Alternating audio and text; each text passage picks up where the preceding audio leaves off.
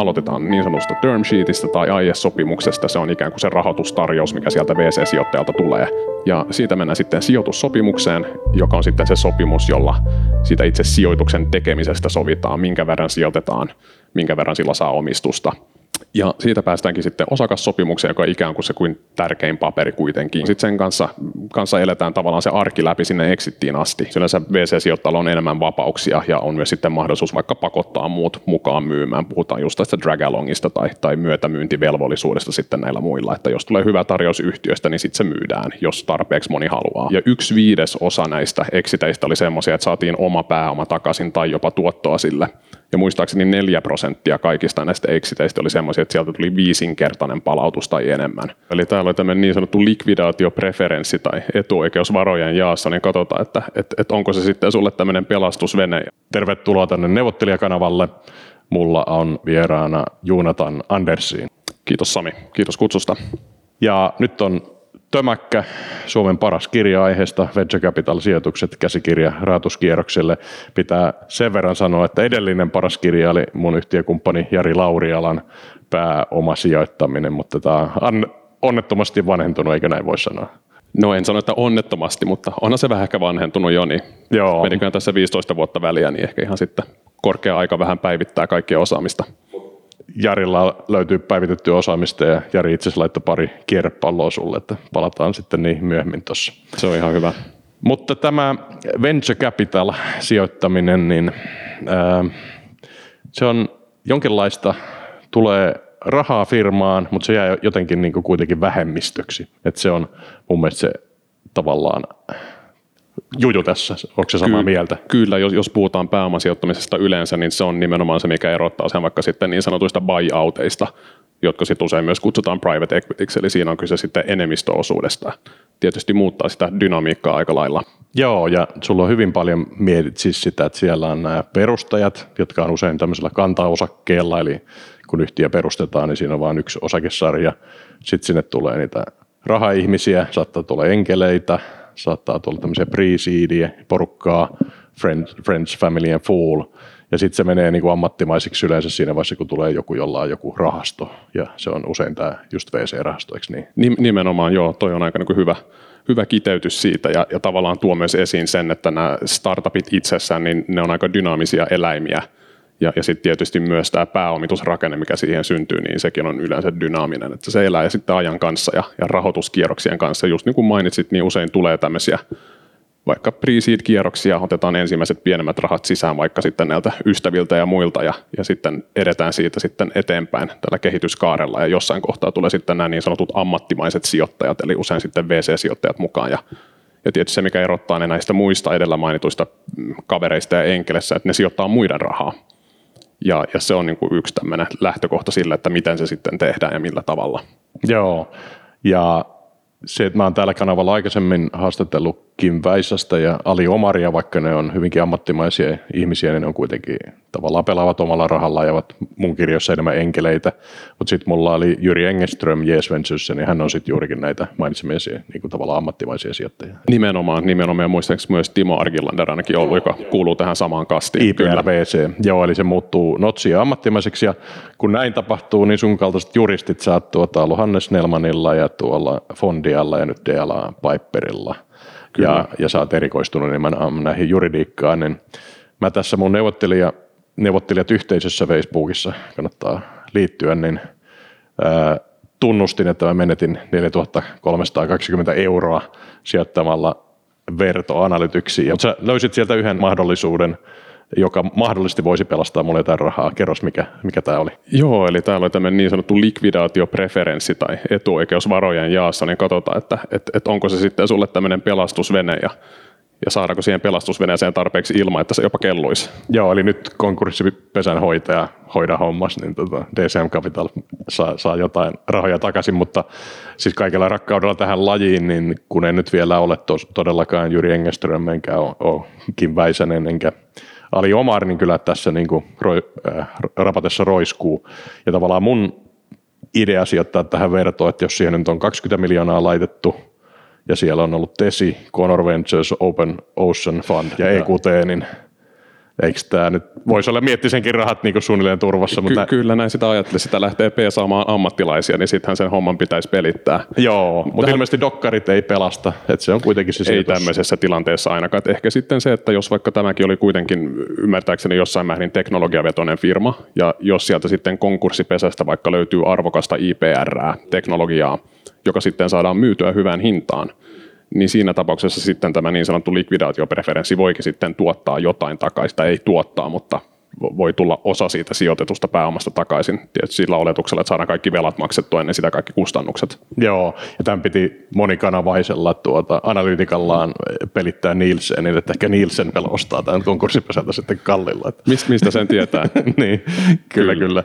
Ja ehkä tähän voi esittää ihan semmoisen lyhyen tilastofaktan, joka myös tavallaan tulee tässä niin kuin taustalla monella tavalla, tavalla esiin, ja mikä nyt tässä sitten realisoituu myös sun tapauksessa. Eli Euroopan investointirahasto EIF tekee sijoituksia VC-rahastoihin, eli ei startuppeihin suoraan, mutta sellaisiin VC-rahastoihin, jotka sijoittaa startuppeihin. Ja tekee tätä myös Suomessa, tai on, on, on sijoittanut moneen suomalaiseen VC-rahastoon. Ja he julkaisi muutama vuosi sitten tämmöisen ison tutkimuksen tulokset, jossa he oli tutkailu noin 2000 startup-sijoituksen eksittejä. Eli siellä oli tämän EIFn tukemissa rahastoissa oli tehty yhteensä noin 2000 exittiä, eli, eli 2000 startup-yritystä oli sitten jollain tapaa, tapaa päätynyt exittiin asti. Ja tässä on hyvä huomata, että silloin myös konkurssi lasketaan exitiksi. Ja, ja yksi viides osa näistä exiteistä oli semmoisia, että saatiin oma pääoma takaisin tai jopa tuottoa sille.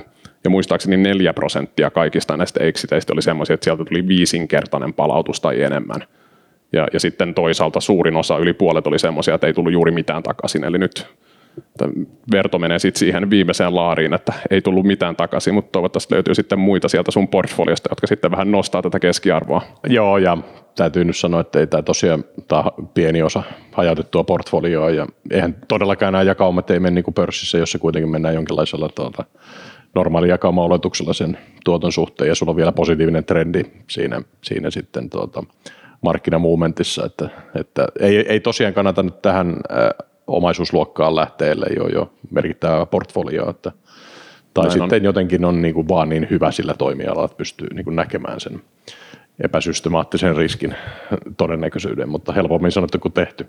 Näinpä. Öö, no mutta kuka tämän osaa sitten Suomessa, että nime, nimes muutamia tahoja, jotka sun mielestä on niin kuin, ainakin vähän parantaa tuota todennäköisyyttä tuosta, oliko se 53 pinnaa vai mikä se oli se failure rate? Joo, ja aika usein puhutaan tämmöisestä 80 ja 20 jakautumasta, että siellä 80 prosenttia suurin piirtein on tappiollisia tai tulee korkeintaan omat pois, ja sitten 20 prosenttia sijoituksissa semmoisista, että sieltä saattaisi tulla sitten jotain tuottoakin, ja niistä pitää sitten saada tuotto koko sille rahastolle, että sekin on hyvä huomata. Ja, ja silloin on hyvä muistaa, että VC-rahastoilta yleensä vaaditaan, että ne palauttaa ne siihen sijoitetut varat kaksin tai kolminkertaisina niille omille sijoittajille, jotka on sitten vaikka ihan eläkevakuutusyhtiöitä. Et siinä mielessä niin kuin kaikki mekin ollaan jollain tapaa mukana tässä järjestelmässä, mutta hyvin epäsuorasti. Mutta joo, suomalaisista VC-sijoittajista niin ihan julkisen tiedon valossa niin esimerkiksi Lifeline Ventures on semmoinen, joka olisi ehkä vähän niin kuin alan kultasormi Suomessa. Ouraa ja tämmöistä. Kyllä, on sijoitettu Volttiin, on sijoitettu Ouraan, Varjoon, kaikki semmoisia yhtiöitä, mitkä on ollut nyt viime aikoina kuin hyvinkin, hyvinkin paljon esillä, kerännyt tosi isoja rahoituskierroksia ja, ja valuaatiot on noussut kivasti. Mutta tietysti siinäkin ehkä hyvä huomata, että, että se on vielä VC-sijoittajan näkökulmasta aika pitkälti realisoitumatta se arvo, Eli ne on vielä kiinni ne rahat siellä, että niitä ei ole saatu mitään ulos, että, että sitten vasta se exit on se, joka sitten tekee ne rahat ihan oikeasti. Joo. Mutta mut toki sieltä löytyy sitten vaikka Supercelliäkin Lifelinein historiasta, että on niinku niitäkin näyttöjä. Joo, ja mä itse toi Juha Lindfors pyysi mua tuohon Realstocks IOon pieneksi sijoittajaksi ja advisory boardiin, niin se on toivon mukaan sitten tämmöinen Aivan, voittajatiketti sitten. Kyllä. Joo, siitä mulla jaksoskin tämmöinen decentralized finance, vaikka nyt nämä kryptot heiluu, niin tota, tämä on tämmöistä oikeaa, oikeaa toimintaa sillä skenellä. Öö, no mutta joo, toi oli mielenkiintoinen havainto, että tavallaan vasta se exit pelastaa ja tämä Translink, jossa mä työskentelen, on usein siinä exit pelastaa roolissa ja Kyllä. se on vähän epäkiitollista, koska siellä on niinku mahdollisesti monta tasoa toiveiden tynnyriä ja sitten tuota, aina nostetaan rimaa ja sitten se exitin pitää oikeasti sitten olla aika niin kuin nappisuoritus, että, että siellä kaikki ovat tyytyväisiä ja kaikkien niin kuin, tota, oikeutetut tuottovaateet täytetään. Ja, se on. Ja, ja sitten, mutta sitä ennen sä enemmän ehkä neuvottelet näitä siis rahoitussopimuksia matkalla sinne, niin Kyllä. voitaisiin niihin vähän pureutua. Eli niin siellä on se perustajapoppo ja sitten tulee näitä niin sanottuja A, B, C-rundeja. Kirjaimet ilmeisesti voi mennä ikuisuuteen, mutta Periaatteessa kyllä. Joo, muuttuuko se niiden laatu siinä matkalla? Ja mikä se on se filosofia, että onko niin, että aina, aina tavallaan se pinon päällimmäisin tai se isoin kirjain tavallaan saa, Saa parhaat saa oikeudet. parhaat oikeudet? Lähtökohtaisesti kyllä, mutta silloin myös ehkä vahva perusoletus siitä, että se yhtiön liiketoiminta on kehittynyt hyvin ja sitä myötä se valuaatiokin nousee. Eli se, se yhtiön arvostustaso, mikä sovitaan sille kyseiselle rahoituskierrokselle, mikä sitten niinku konkretisoituu niiden merkittävien osakkeiden merkintähintana. Eli kun sijoittaja tekee sijoituksen siihen yhtiöön, niin se sitten samalla merkitsee sen yhtiön osakkeita ja tulee osakkeen omistajaksi. Ja silloin tietysti pitää olla joku osakekohtainen arvo, ja, ja sitä kohta, kautta saadaan sitten myös yhtiökohtainen arvo tai valuaatio. Ja, ja yleensä jos se nousee, niin se, joka tulee ikään kuin kalliimmalla sisään, niin se saa myös paremmat oikeudet ja sitten joskus tai usein myös korreloi sen sijoitetun summan kanssa. Ja yleensä ne sijoitetut summatkin nousee sitten, kun päästään vähän pidemmälle aakkosissa.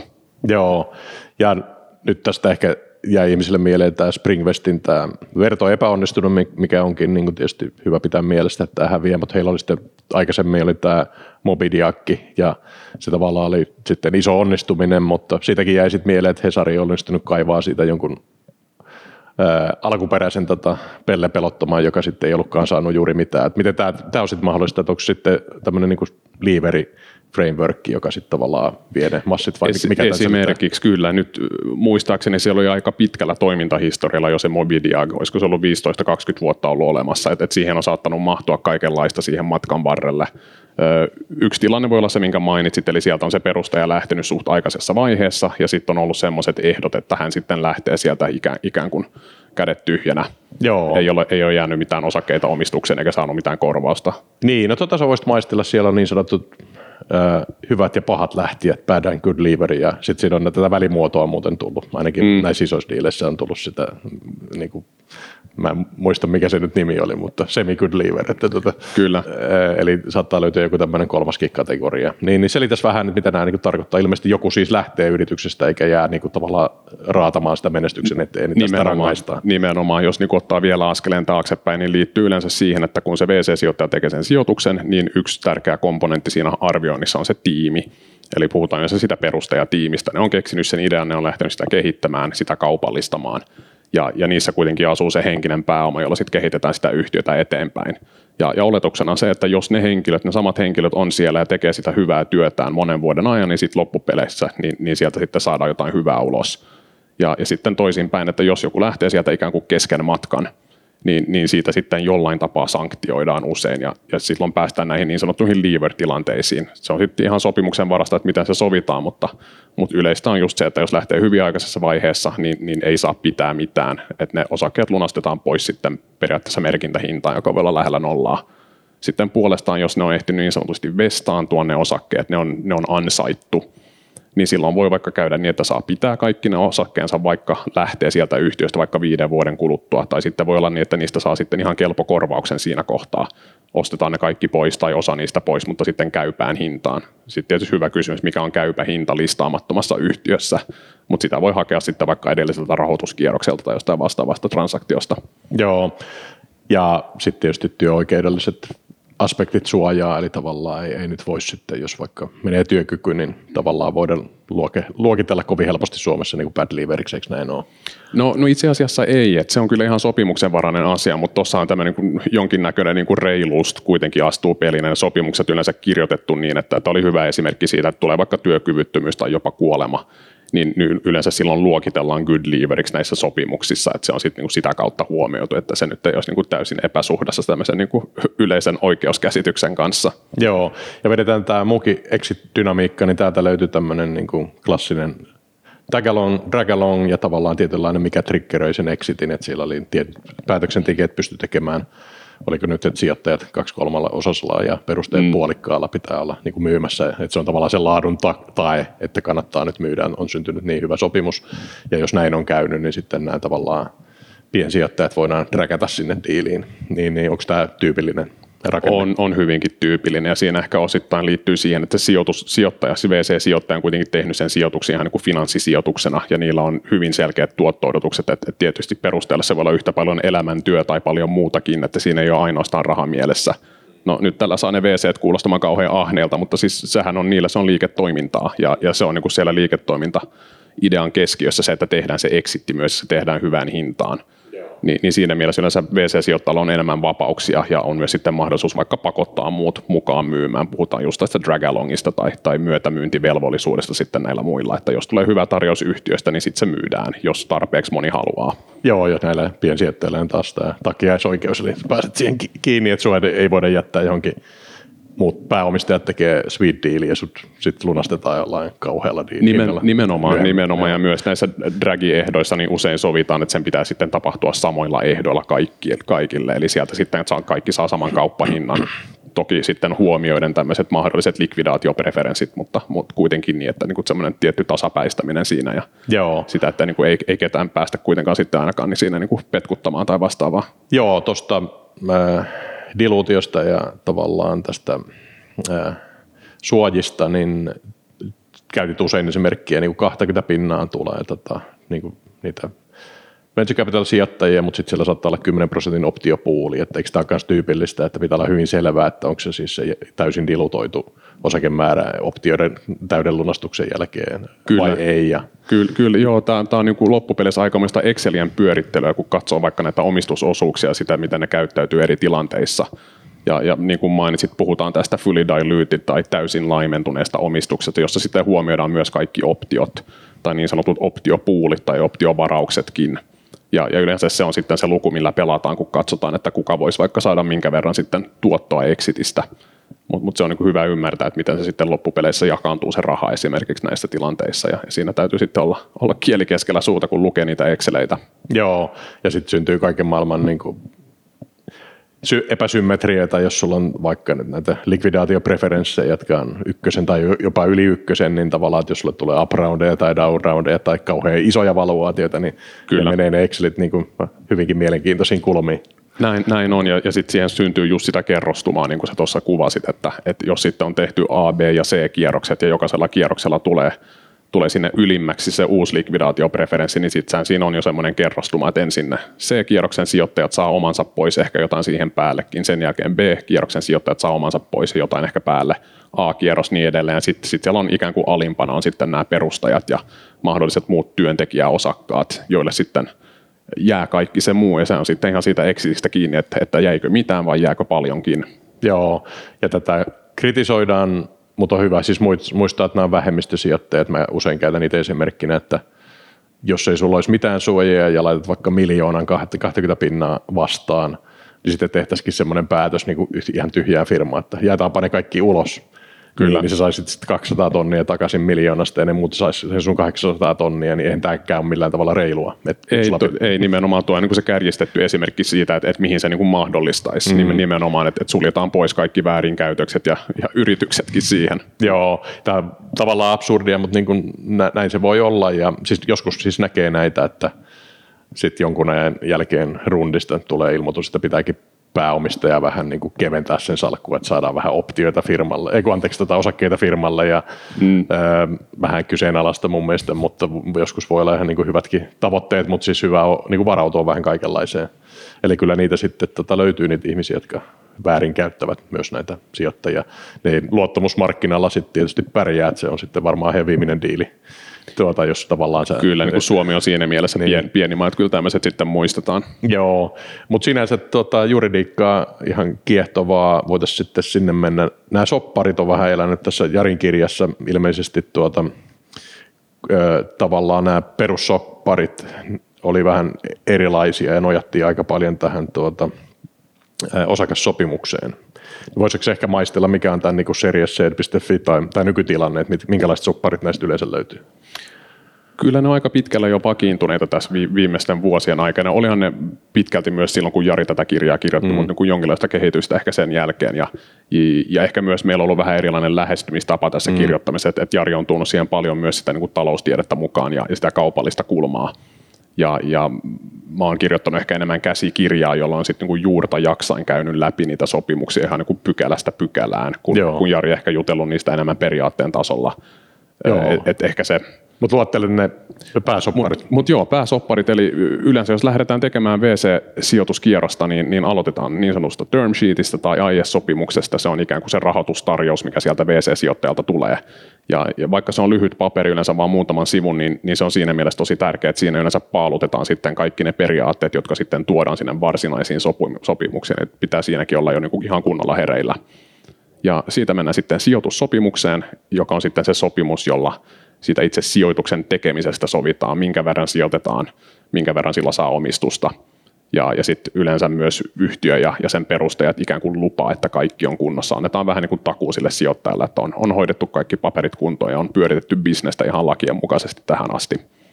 Ja, ja ellei näin ole, niin sitten on vahingonkorvausvelvollisuus sille sijoittajalle, jos vahinkoa syntyy. Ja siitä päästäänkin sitten osakassopimukseen, joka on ikään kuin se kuin tärkein paperi kuitenkin, koska se on sitten semmoinen, mikä pysyy mukana, että tavallaan se sijoitussopimus hoitaa sen sijoituksen ja sitten se on, se on kohtuu käytetty paperi sen jälkeen. Sen, sen voi melkeinpä unohtaa, ellei sitten tule jotain pahoja kupruja näissä niin sanotuissa myyjien tai, tai siis perustajan yhtiön vakuutuksissa. Mutta sitten se osakassopimus, niin se on sitten sen kanssa, kanssa eletään tavallaan se arki läpi sinne exittiin asti. Ja toki se voi sitten muuttua siinä sijoituskierrosten myötä. Tulee uusia sijoittajia, tulee isompia sijoittajia, voi olla, että se vähän elää ja rukkaantuu, mutta, mutta siinä sitten sovitaan siitä yhteisestä arjesta ja siitä yhtiön hallinnosta, vaikka näistä leaver-ehdoista ja, ja sitten myös yhtenä tärkeänä pykälänä kaikki nämä exittiin liittyvät ehdot, että kuka saa myydä millä ehdoilla ja milloin kuka saa pakottaa kenet ja kuka saa hypätä kelkkaan, jos joku muu on myymässä. Joo, sä maininnut due diligence, ja se ei sinänsä ole sopimus, mutta se on niin kuin jonkinlainen datakokonaisuus, joka sitten varmaan sijoitussopimuksen niin kuin yhteydessä. Ky- tota... Kyllä, se on sinänsä tärkeä osuus sitä prosessia, ja tässäkin ehkä sitten se, se VC-sijoittajan niin sanottu ammattimaisuus korostuu, ja, ja sen taustalla on tietysti just tämä, tämä mainittu fakta siitä, että ne sijoittaa muiden rahoja, ja sen kautta heillä on myös iso huolellisuusvelvoite sitten näiden omien sijoittajien suuntaan. Eli, eli voidaan puhua myös vaikka yhtiötarkastuksesta, eli se sijoittaja tai sen sijoittajan neuvonantajat sitten penkoo sen, sen sijoituksen kohdeyhtiön läpi, katsoo, että onko kaikki sopimukset kunnossa, onko kirjanpito kunnossa ja sitä rataa, ja, ja muodostaa kuvan siitä, että, että onko siellä jotain isoja riskejä.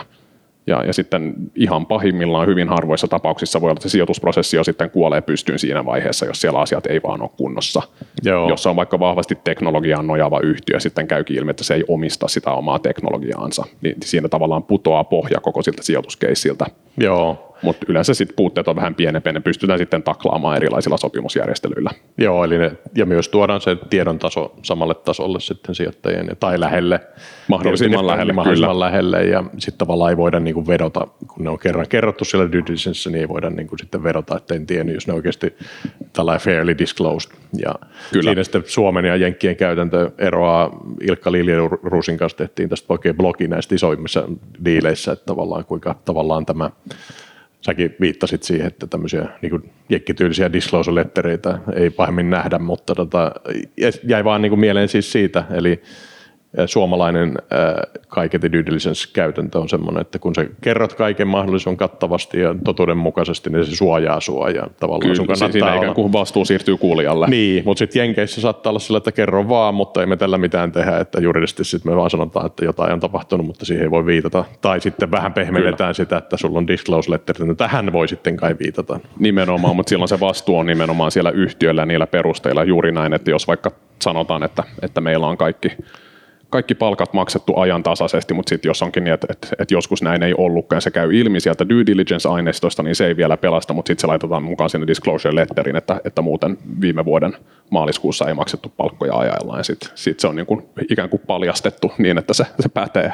Joo, ja mä lainaan joskus tota Dolan Ramsfeldia, joka nauratti ihmisiä joskus kymmenen vuotta sitten, että tämmöisellä there are things we know, we know and things we no we don't know ja there are things we don't even know that we don't know ja tavallaan tämmöinen unknown unknown. Käsite on mielenkiintoinen ja tämä menee nyt vähän sivuporulle, mutta tämmöiset tietynlaiset niin kuin vaikka GDPR-riskit tai jotkut markkinaväärinkäytösriskit, niin tota, sä et edes tiedä, että tiedätkö sä, että onko sitä riskiä, mutta sun pitää mm. silti siitä sopia jotenkin juridisesti, että eikö tämmöinen indemnity jos sitten, mitä näitä joskus käytetään, että tavallaan ää, sitoudutaan vaikka sitten, että jos tulisi GDPR-rikkomuksista tulevaa vahinkoa, niin sitä sitten jakamaan jotenkin.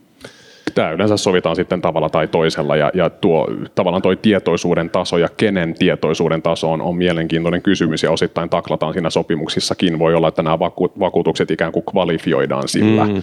Yhtiö vaikka sanoo, että, että yhtiön parhaan tiedon mukaan se on noudattanut GDPRää tai yhtiön parhaan tiedon mukaan se ei ole rikkonut kenenkään muun immateriaalioikeuksia. Ja sitten vaan pitää vielä päättää, että mit, mitä tämä yhtiön paras tieto niin. tarkoittaa käytännössä. Se on sitten yleensä vaikka toimari ja hallituksen puheenjohtaja tai tämä perustaja Poppo. Joo.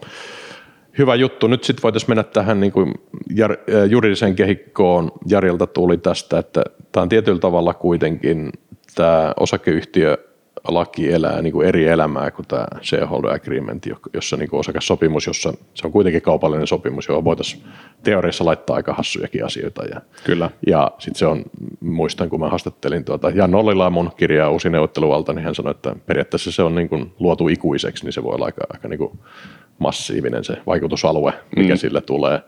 Ja sitten tämä osakeyhtiölaki voi sitten sanoa, että miten sun pitäisi kuitenkin hyvin hallinnoida, niin Jari sitten heitti pari pointtia tässä, että – mitä sitten tapahtuu, jos tehdään niin kuin,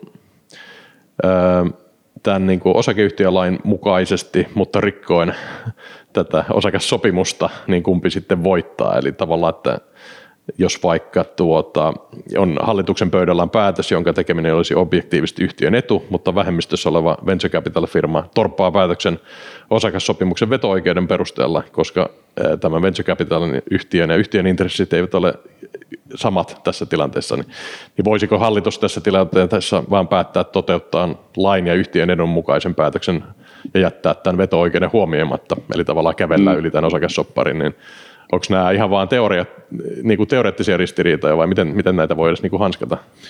Tämä on tosi mielenkiintoinen kysymys siinä mielessä, että mun tietääkseni näitä ei ole ikinä testattu esimerkiksi missään tuomioistuimessa.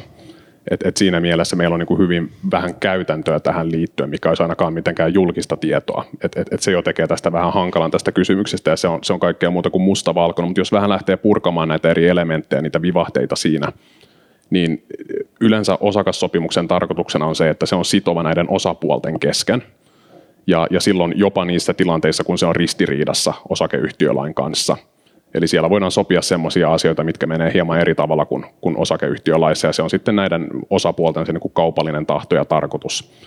Mutta sitten siinä sopimuksessa saataan joskus myös sanoa, että se sopimus ei ohita osakeyhtiölakia siinä määrin, kun on kyse osakeyhtiölain pakottavista säännöksistä. Eli osa näistä OYLn säännöksistä on pakottavia ja toiset on sitten tahdonvaltaisia. Ja, ja siinä tulee niin kuin ensimmäinen hyvä kysymys, että, että mitkä OYLn säännökset on pakottavia. No siitäkään ei ole olemassa mitään, mitään tyhjentävää listaa tai mitään täysin mustavalkoista mielipidettä. Tai no mielipiteitä varmaan on paljon, mutta niin kuin totuutta ei ole olemassa sinänsä. Ja, ja sitten jos mennään tähän kyseiseen kysymykseen, niin vaikka tämä hallitustilanne, niin, niin siellä VC-sijoittajan itsekin on, on tietysti pakko huomioida se, että, että osakeyhtiöllä on mukaan, niin juuri näin hallituksen tulee ajaa yhtiön etua. Ja, ja siitä varmaan on kaikki samaa mieltä, että, että, että se on kyllä niin kuin, se on hyvin tärkeä periaate ja siitä niin kuin ei oikein voi luistaa millään tavalla.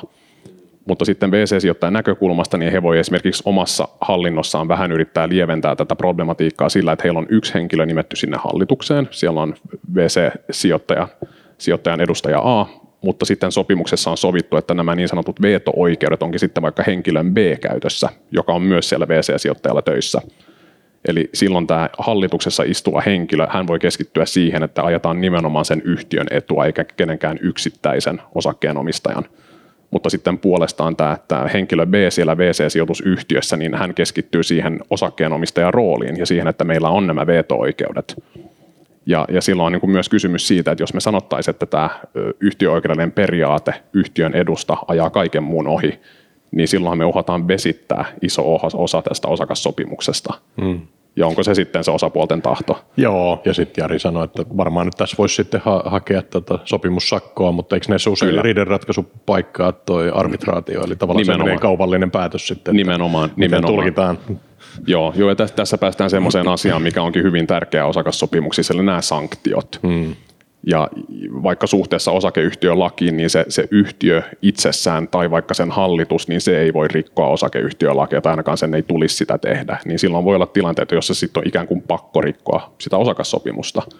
Mutta siinä sitten ne sanktiot on hyvin tärkeitä. Ja, ja tota, tässä oli Jarilta tullut toinenkin hyvä kysymys. Joo, jossa me, me niinku- vaan vastaan, jos Joo, joo joka oikeastaan niin kuin tavallaan sitten nivoutuu yhteen tämän kanssa. Eli, eli Jarilta tuli kysymys siitä, että kun annetaan jonkinlaisia valtakirjoja tämän osakassopimuksen kautta, vaikka näissä myötämyyntivelvollisuustilanteissa on sitten periaatteessa annettu siellä osakassopimuksessa valtakirja siihen, että jos tarpeeksi moni haluaa myydä, niin heillä on oikeus myydä ja he saa jopa allekirjoittaa sen valtakirjan sitten tämmöisen vähemmistössä olevien vastarannan kiiskien puolesta niin tämä valtakirja itsessään, niin se ei ole vesitiivis.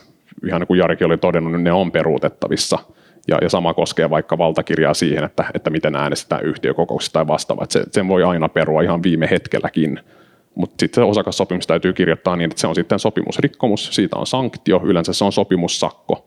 Eli ei edes katsota sitä, että syntyykö vahinkoa, vaan se on niin, että rikotaan osakassopimusta, siitä on automaattinen sopimussakko ja se tulee sitten maksettavaksi. Ja silloin tämän on tarkoitus toimia sit pelotteena sille, että ei toimita näin, tai sitten, että jos käy ihan huonosti, ollaan todellakin sitten tämmöisen vastarannan kiisken kanssa tekemisissä, niin, niin sitten voidaan vaatia sitä sopimussakkoa siltä.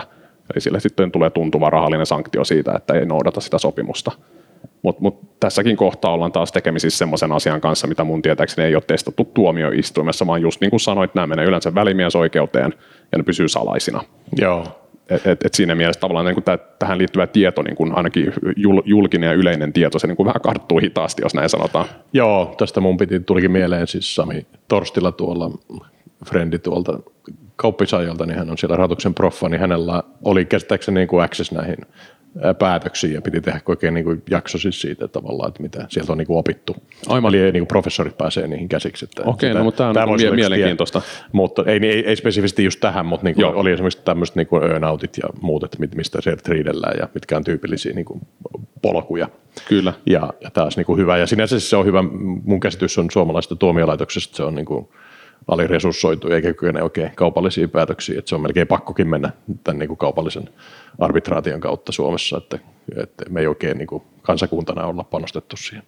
Mutta en tiedä, Ja että en tie, ole tietysti sekin, että siihen usein haetaan myös sitä luottamuksellisuutta ja sekin Mm. sitten niin kuin tulee eri tavalla, että jos se menee tuomioistuimeen, niin sitten se on julkinen asia. Mm. Sitä ei välttämättä haluta sitten ruotia julkisesti ja sitten usein myös nopeus painaa siinä, että Mutta tämäkin oli siinä DLAn niin kuin, tota, globaalissa vertailussa eri, eli, eli tavallaan tuolla mm. anglosaksisessa maailmassa niin kuin luotetaan jopa julkisiin ää, tota, ää, oikeusasteisiin, koska ne on tottunut vetämään näitä prosesseja tehokkaasti. Se on, se on ihan totta, ehkä etenkin Jenkeissä sitten vielä niin kuin Delawarein osavaltio on semmoinen, johon niin kuin tätä yhtiötoimintaa keskittyy tosi paljon ainakin paperilla. Voi tietysti niin kuin liiketoiminta voi olla muualla, mutta sen tavallaan niin kuin juridinen yhtiötoiminta niin keskittynyt tosi paljon sinne ja siellä sitten se tuomioistuinlaitoskin on niin kuin kehittynyt ja erikoistunut ihan eri tavalla. Joo, pakko tämmöinen sivujuonne olla. Mä, mulla oli kunnia olla pari vuotta työryhmässä, joka teki Suomeen erillislain tuolla joukkolainanhaltijoiden, äh, laki joukkolainanhaltijoista, ja siinä annettiin tälle tota, agentille hyvin vahvat oikeudet edustaa pysyvästi, peruuttamattomasti sijoittajakuntaa terms and conditionien perusteella, sillä että ne määräenemmistöt voi pakottaa vähemmistön niin kuin, tekemään ihan mitä vaan. Ja, Aivan. ja sitten tällä agentille annettiin vahvat valtaoikeudet toteuttaa ne päätökset. Se oli tosi, mä muistan siinäkin oli parran pärinää tosi paljon, että onko tämä reilua tämmöinen bulvaanimeininki, että, että kyllä pitää aina, vapaalla ihmisellä aina oikeus peruuttaa mistä vaan, mutta siinä päädyttiin tämmöiseen hyvin niin kuin ilmatiiviseen ratkaisuun sitten, mikä oli mielenkiintoista. Aivan, aivan. Nämä niin osittain myös dynamiikkakysymyksiä, että sit jos puhutaan vaikka joukkolainasta, siellä voi olla niin kuin lainanhaltijoita satoja tai jopa tuhansia. Yleensä sitten tämmöisen VC-rahoitetun yhtiön osakkaita on muutamia kymmeniä, mutta tietysti siinäkin tilanteessa jo sitten, että jos niitä on, on kuitenkin useita kymmeniä, voi olla, että joudutaan monessa asiassa menemään jonkinlaisella enemmistöperiaatteella. Ja, ja silloin voi olla, että se enemmistö syntyy ennemminkin rahalla kuin osakkeilla. Joo, mielenkiintoisia kuvioita, niin tämä on kiehtova homma, siis eh, näistä pieni prossa niin kuin vaan voittaa ja paljon laitetaan juristien niin kuin hikeä ja rahaa ja älyä näihin, mutta tota, ilmeisesti tota, tässä on kuitenkin miljardin verran nostettu rahaa tällä niin kuin pääomasijoitustoimialalle tässäkin niin kuin viime vuonna, että, että ja tänä vuonna tulee vielä kasvamaan kuulemma. Kyllä. Eli, eli onhan tässä niin kuin hirvittävä niin kuin iso kansantaloudellinen asia kyseessä, että tärkeää työtä ja mun mielestä nämä niin kuin dokkarit on aivan varmasti laatu parantunut, se seriesseed.fi, mä muistan jotkut kulki nimellä Kassun dokkari joskus kymmenen vuotta sitten, jossa oli niin kuin Joo. vanhat versiot tästä, niin oli ihan eri, eri laatutaso, että on tämä kyllä hienoa, että kehitys kehittyy. Onhan se tietysti sitä mukaan, kun niitä tehdään enemmän, niin myös kokemusta karttuu kaikille pelaajille, jotka on tässä mukana. Ja, ja sitten tietysti alkaa pyöriä isommat rahat, on isommat intressit, että tavallaan kaikki se niin kuin ajaa semmoista niin kuin positiivista kierrettä. Et, et varmaan sekin sit. Ja sitten tietysti se, että myös ulkomaiset VC-sijoittajat on niin kuin enenevissä määrin löytänyt Suomen, niin, niin sekin varmaan sit saattaa niin kuin keskipitkällä tai pitkällä tähtäimellä tuoda niin kuin vielä enemmän sitä, sitä kehitystä tänne. Katsotaan, että kyllä niin kuin nyt jo nämä paperit on niin kuin aika lähellä sitä, mitä ne, ne Jenkeissä on, mutta harvemmin kuitenkaan ihan niin raskaita. Joo, ja itsekin on ollut ikuisuuden Fibanissa ja vähän nyt jättänyt hyödyntämättä sitä tietotaitoa, mikä siellä on, mutta käsittääkseni sinnekin on syntynyt tämmöisiä niin kuin tässä niin kuin alkuvaiheen pre tasolle tai enkelitasolle, niin on syntynyt jo parempia sopimuspohjia, että tavallaan niin kuin kimpassa Kyllä. sijoitetaan, niin tavallaan että sekin Kyllä. on niin kuin laatu parantunut. On, on, on, ja siis sehän myös toisaalta tehostaa sitä tekemistä. Et etenkin jos miettii aikaisessa vaiheessa vaikka enkelien sijoituksia tai sitten myös nämä mainitsemassa Series C-dokumentit, mitä käytetään nimenomaan siinä siemenvaiheessa. Yleensä puhutaan ihan muutamien satojen tuhansien sijoituksista, puolesta miljoonasta miljoonaan suurimmillaan. Niin, niin nehän ei myöskään kestä kauhean rajuja transaktiokustannuksia, eli puhutaan sitten ihan vaikka juristien kuluista, jos ne lähtee laatimaan Scratchista näitä sopimuksia niin, niin, se, niin kun, se, se tehostaa sitä prosessia tosi paljon, tekee sitä kustannustehokkaamman. Ja sitten tietysti myös näiden kohteyhtiöiden yhtiöiden näkökulmasta, niin se tuo heillekin tiettyä turvaa siitä, että no, mutta me tiedetään, että, että, että viime vuonna sata yritystä sai näillä samoilla ehdoilla rahaa, niin ehkä se kelpaa meillekin. Joo, tosin sanoit, että toi dokkari melkein semmoisena kelpaa A-kierroksellekin, että eikö näin ole, että se on aika hyvälaatuinen? Se on, on, on siinä mielessä kyllä ihan, ihan ok. Se riippuu sitten jo vähän siitä sijoittajien mieltymyksistä, että, että mitä kaikkea suojaa ikään kuin – kokee haluavansa ja ansaitsevansa sillä rahalla, mutta, mutta kyllä se sinänsä, siinä on vähintäänkin hyvä pohja, millä rakentaa. Joo. Näetkö tämän juridiikan, siis Jyri Engeström sanoi, että he kyllä vet, usein vetää sen siihen Delawarein doksiin ja sitten taas äh, sijoittaja tai niin founderit, heidän kelkkaa, niin saa sitten mahdollisimman ammattimaisen kuin, äh, laadukkaan dokumentaation heidän kautta, mutta onko tämä kuitenkaan kovin yleistä, että mennään jenkkidokkareihin? Eipä täällä. Ei. Joo. Kyllä kuitenkin puhutaan suomalaisesta osakeyhtiöstä ja, ja siitä, että miten sitä hallinnoidaan, niin, mm. niin kyllä sitten siinä niin suomalaiset paperit kuitenkin pelittää, mutta sitten toisaalta hyvä huomata ihan sama yrityskaupoissakin, että et kyllä se meidänkin niin kuin käytäntö tulee sieltä anglosaksiselta puolelta tai, tai angloamerikkalaiselta puolelta. Et, et sinänsä, että niissä näkyy tosi paljon samaa, että ne on sitten vain ikään kuin lokalisoitu joskus jo vuosikausia sitten ja ehkä jätetty pois vähän semmoista, niin kuin mikä ehkä koetaan täällä hieman turhaksi, että niin kuin mennään vähän kevyemmällä, mutta kyllä se runko on pitkälti sama.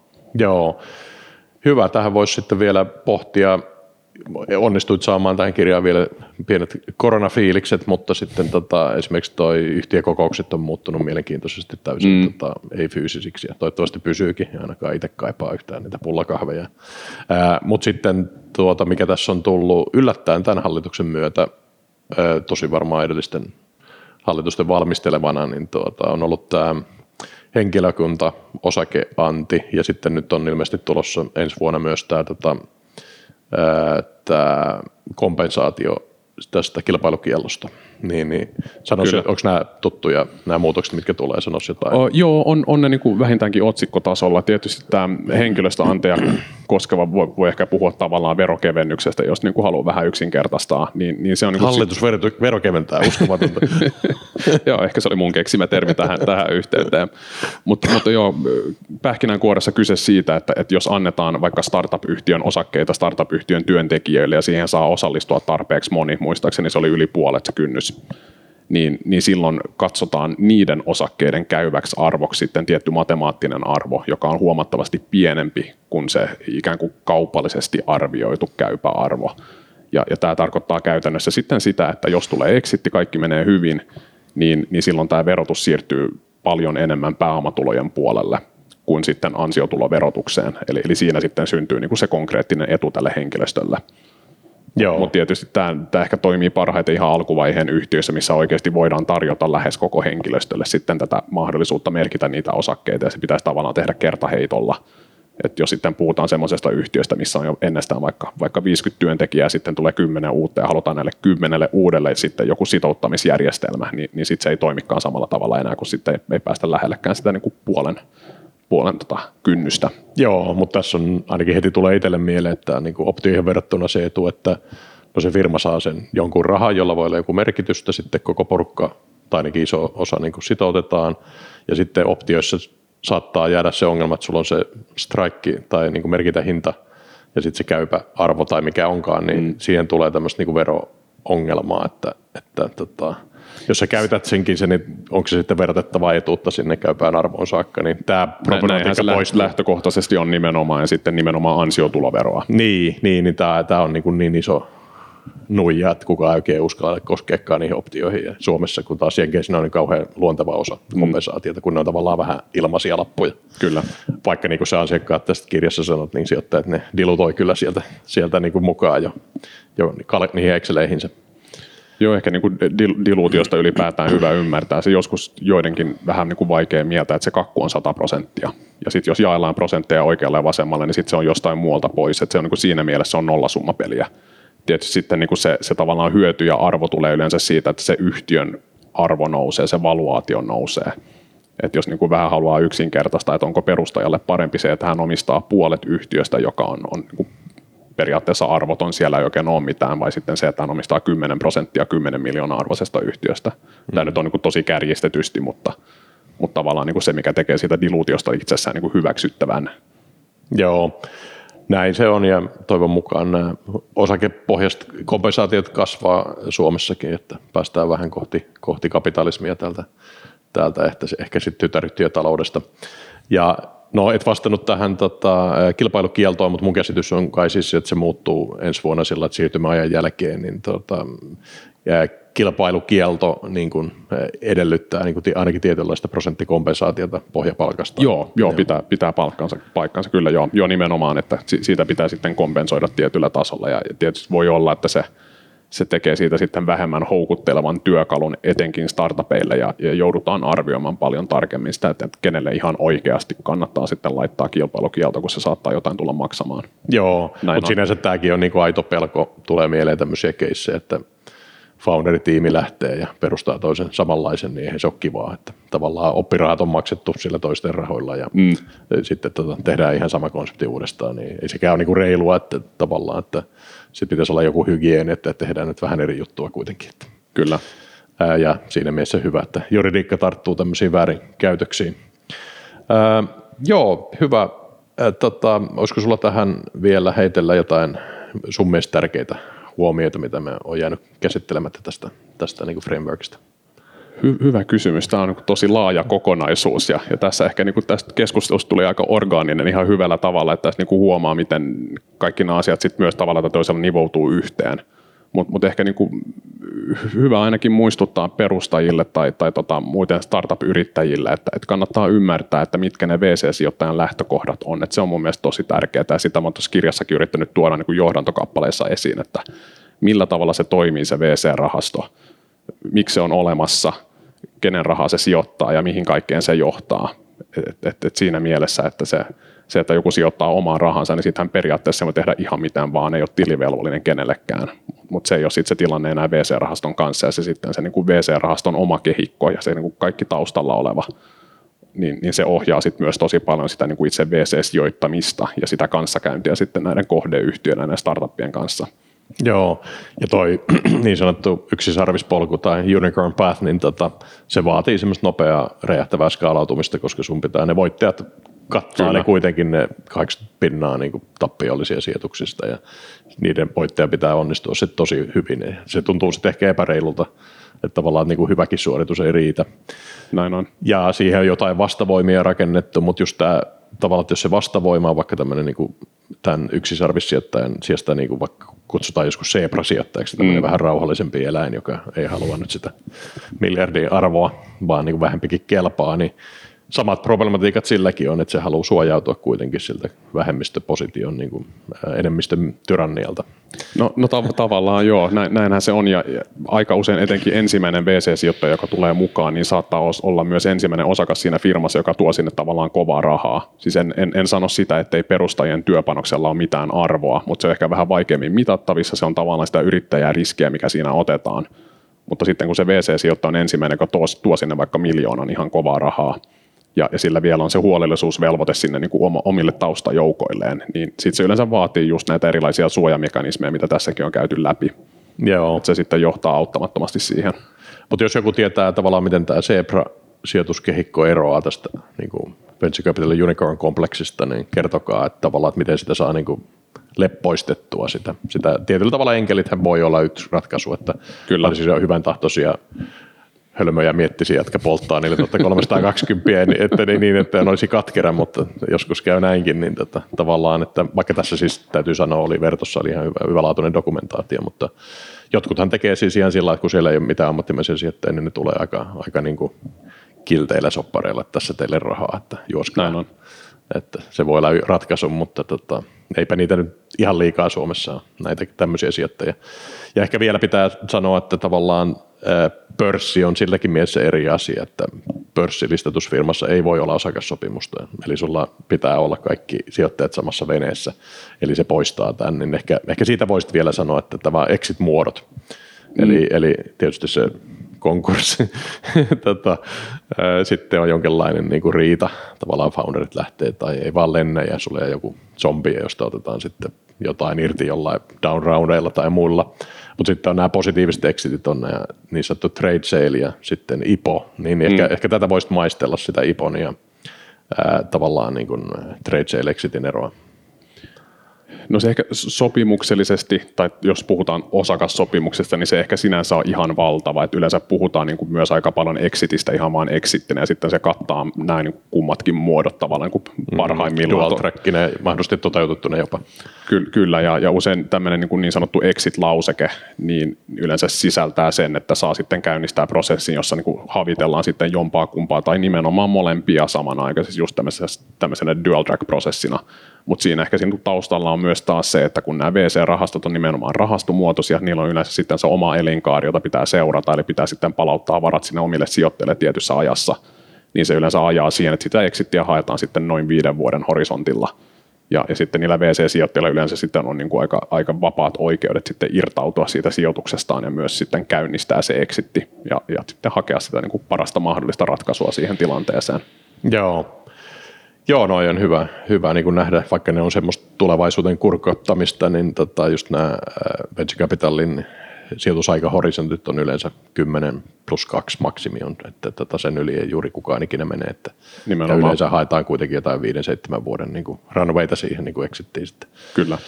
Joo, hyvä, niin tota, tämä on ollut mielenkiintoista keskustelua, mulla on ollut vieraana Juunatan Andersin DLA Piperilta ja tämä on mun mielestä hieno kirja tämä Venture Capital-sijoitukset, käsikirja rajoituskierroksille ja laitetaan tähän niin kuin jaksolinkiksi nämä, nämä. Ja liittykäähän kaikki tänne neuvottelijat yhteisöön Facebookissa, siellä on paljon keskusteluja, että miten tämä toimii ja saa ehdottaa ehdotuksia. Kiitoksia vierailusta. Hyvä, kiitos Sami.